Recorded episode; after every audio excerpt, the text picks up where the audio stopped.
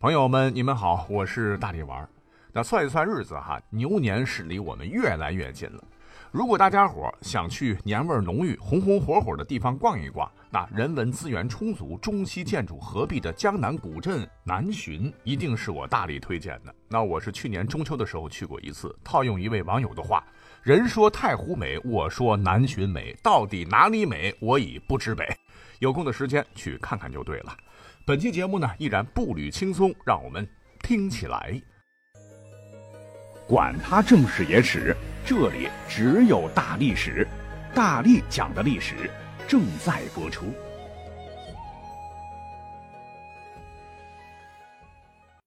节目一开始问您一个问题：今天您走了多少步？朋友圈被点赞了吗？自从朋友圈有了计步的功能后，很多朋友每天不跑个十几公里都不好意思发朋友圈。哈哈，其实呢，这是好事全民健身，身体棒棒，那工作生活才能棒棒。可是您知道吗？这种听起来很现代的口号，其实并非我们现代人首创。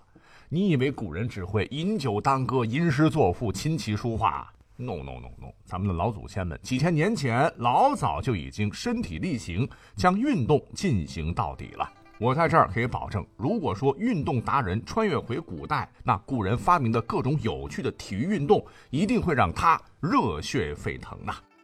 咱们呢，先搬个硬核的。你看网络上啊，我们常常看到“搬砖”一词，说是工作辛苦、重复机械、赚钱不多的工作，但是在古代。搬砖一词儿，那可是一种颇为流行的运动方式，甚至有点高大上。说是在东晋时啊，有位名将唤作陶侃，多次率军平定叛乱，为稳定永嘉之乱后偏安一隅的东晋政权立下赫赫战功，为东晋开国元勋是也。难得的是，他还善于立志，主治下的荆州因治理有方，史称路不拾遗。就因为他文治武功太突出了，后世唐德宗时还特意将陶侃尊为武成王庙的六十四将之一，在宋徽宗时位列武庙七十二将之一，配享祭祀的香火。那如果听我这么介绍完了，哎，您还不知道陶侃是谁？没关系，归去来兮，田园将芜胡不归？采菊东篱下，悠然见南山。伟大的田园诗派之鼻祖陶渊明就是他的曾孙。说当年呢，陶侃曾镇守广州一带，就在家里哐哧哐哧放了一大摞的砖。每天早上，书房门口几百块砖吭哧吭哧被他搬到院子外边。到了晚上呢，再吭哧吭哧一个人呢再给搬回来。当时很多人都觉得奇怪，天天搬砖，汗水湿透衣衫，苦力才做的活儿，您身居高位，为啥这么干呢？陶侃笑笑的回答：“我之所以这样做，就是强身健体，保持好的状态，致力有朝一日克复中原。而过分的休闲安逸，唯恐难担大任也。”众人听罢，无不佩服，搬砖还能如此励志，哈，不禁都翘起大拇哥。于是乎，搬砖被民众纷纷效仿起来，家家户户一堆砖，早搬晚搬，晚搬早搬，个个练就的麒麟臂，是不亦乐乎。其实啊，你要笼统的说，搬砖呢，它属于举重系的运动方式，古人是蛮喜欢的。早在陶侃搬砖之前，大名鼎鼎的孔子之父叔良和就是这方面的鼻祖啊。据考证啊，在我们印象当中，文质彬彬、知乎者也的孔子，其实长得是五大三粗，身高一米八以上，这都遗传了他的父亲的好基因呐。其父叔良和曾是鲁国的一员大将，在一回与敌军大战时，以一体之躯力举千金城门。避免了鲁国一国之师被关门打狗、全军覆没，从此是威名远扬。受到孔子老爹的鼓舞，久而久之，一项经久不衰的锻炼身体的体育运动——举重就诞生了。这项运动比搬砖呢更有群众基础，历朝历代受大家推崇。你像是到了后世的唐代，武则天这位女皇，甚至是破天荒的开创了武举考试，列举重为必考科目，唤作乔官。就是要举起一根长十七尺、直径二点五寸的棍子，举起十次才算过关。而且在军营当中，唐朝士兵的军事训练还将举重和搬砖合二为一，搞出了负重行走、练耐力的十锁实弹练习。扁担的担，石锁的那个形制就是特别像古代的那个锁头嘛，大小不一，重量也不一样。小的呢有四十多斤，大的一百二十多斤。嘿嘿嘿，举起来放下，举起来放下，可以提高握力，还能对腕力、臂力、腰部及腿部力量有所锻炼。锻炼起来比较简便嘛，一有空就举两下，抱着走一圈，大大的锤炼了唐军的身体素质。受此影响吧，民间当时还盛行举石狮子玩。用石头雕的狮子嘛，瑞兽象征吉祥哈。每家都有几个吧，一二三四五六七，家家户户吃完饭呢，都能听到大家技术健身的吆喝声。也正是举石狮子这种运动方式喜闻乐见，故而呢，逢年过节喜庆的时候呢，大家伙还会舞起狮子，既能健身，又寓意吉祥如意。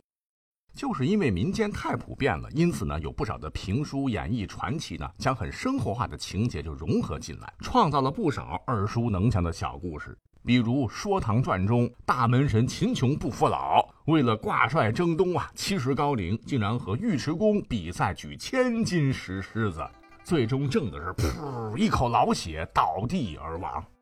其实啊，历史上的战神级的秦琼，是因为戎马一生啊，身经大战两百余次，身负重伤，旧疾发作去世，跟石狮子没关系。那聊到这儿，还记得我开头的推荐吗？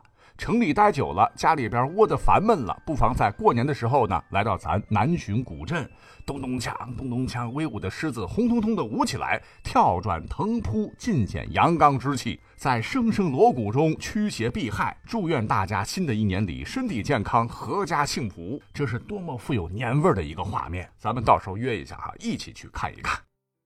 哎，这是唐代。等这个举重运动呢，热热闹闹的到了宋代，还出现了石头制成的各种器械，像举石球、多石墩，在民间是特别的盛行。所以说，穿越回去千万别跟古人玩掰手腕啊，嘎嘣真的会折。那我们举完重，浑身热汗淋淋。如果有朋友说：“哎呀，这个不过瘾呐！”大部分的时候都是自个儿跟自个儿较劲儿，不给力。有没有对抗性强一点的呢？答案是有，还相当多。比方说，大家伙很熟悉的蹴鞠、捶丸、马球和角力。蹴鞠就不用多说了吧，蹴就是踢的意思，鞠就是最早包着皮革、内实米糠的球。蹴鞠合起来就是指古人用脚踏踢皮球的活动，很像今天的 football。可是呢，大家不了解的是，最早的这个鞠啊。网上如果捯饬的话，可以追溯到几万年前原始部落曾经使用过的石球，大石块吭哧吭哧磨一个。哈，最早是狩猎工具，在原始社会后期就出现了用脚踢的石球和镂空的陶球。哇塞，比起上面的主要是练习上半身，那这个猛啊！大肉脚丫子朝石头做的球上猛踹，这不得了啊！下半身各个小腿腱子肉发达，真的能练成鬼脚七。总之，从历史上看。甭管是军队训练还是民间游戏，蹴鞠都曾经是大放异彩呀。只是很可惜，到了清朝中叶以后，随着经过我们的蹴鞠影响改良过的西方现代足球传入我国，现代足球的老祖宗传统的蹴鞠活动就被取代了。到目前为止，我是没有看到人踢过蹴鞠的。我觉得这项古老的运动应该已经消亡了。不过呢，我们身边呢还有很多人喜欢踢毽子哈。踢毽子其实就应该是蹴鞠之仪式，遗落的遗。哎，锤丸之前我们应该讲过吧？它是全世界最早的高尔夫。谁说高尔夫有钱人才能玩哈？咱们古代的锤丸那可是全民健身第一首选运动。锤丸的锤就是击打，丸就是小球的意思。锤丸合起来就是用杖击球入穴的一种运动。据考证，在公元一二八二年，元代忽必烈时，有一位无名氏曾撰写了一本游戏宝典，唤作《丸经》。书中就很详细地叙述了宋徽宗和金章宗喜欢锤丸运动的趣事，就说明锤丸最早在北宋晚年就已经形成了。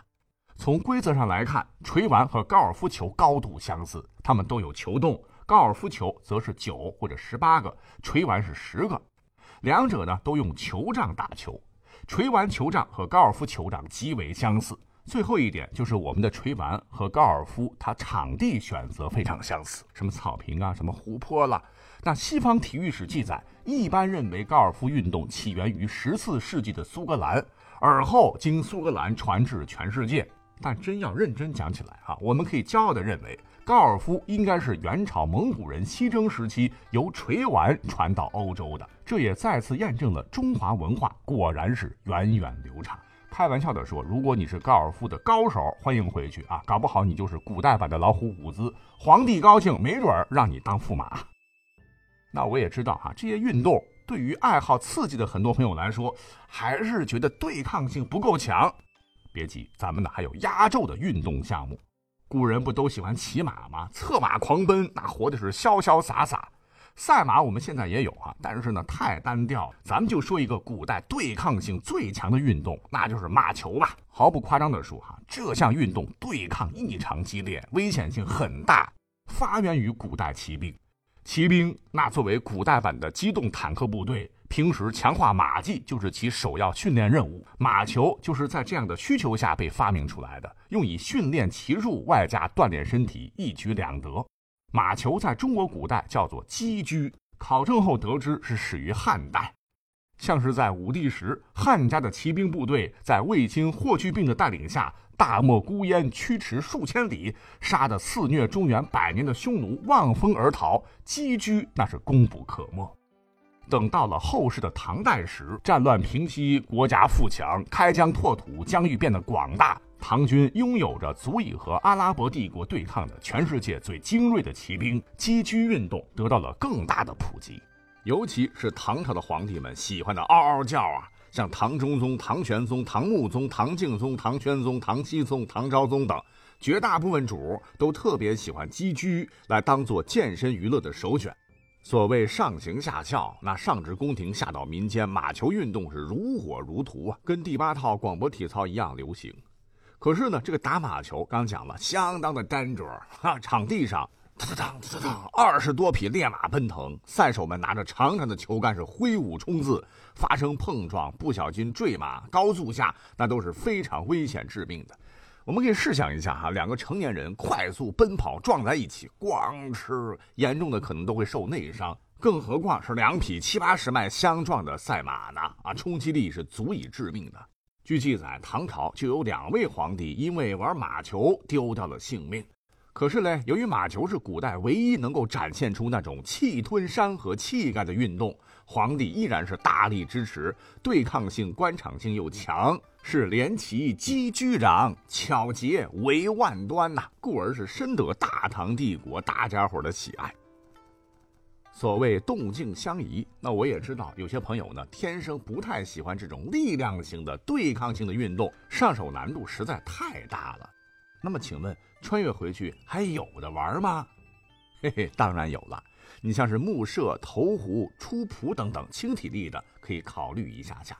什么是木射呢？又名十五柱球。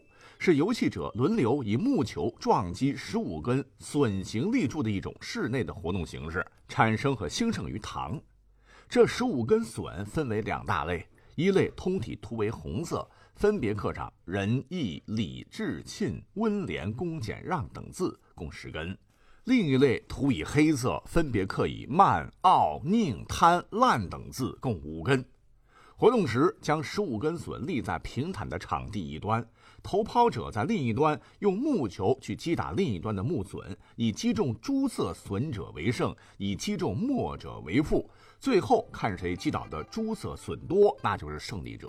这听起来，嗯，跟保龄球还蛮像的。如果说您非常喜欢亲近自然的运动，来个有氧 SPA，也有项目满足您呐。啊，比方说我们都熟知的苏东坡，对此是很有心得。他是北宋有名的文学家、书法家、画家、美食家，但是呢，在众多头衔中还有一样，您可能不晓得，这便是杠杠的健身家。他老人家呢，一生曾经写过很多文章，说老百姓之所以长寿，比王侯贵族少生病，就是因为生命在于运动，经常啊得让筋骨运动起来。他采用的健身方式就跟我们如今朋友圈里看的差不多了啊，这便是长跑，每天呢都要跑五公里以上，每次跑的都是浑身大汗、周身发热，以达到血脉流通、四肢舒畅的效果。他要是当年有微信，运动排行榜很可能会霸屏。除了长跑，老人家还特别喜欢遛弯、漫步，喜欢登山。横看成岭侧成峰，远近高低各不同。调剂一下，看看不同的风味人情，留下不少佳作诗篇，也是极好的。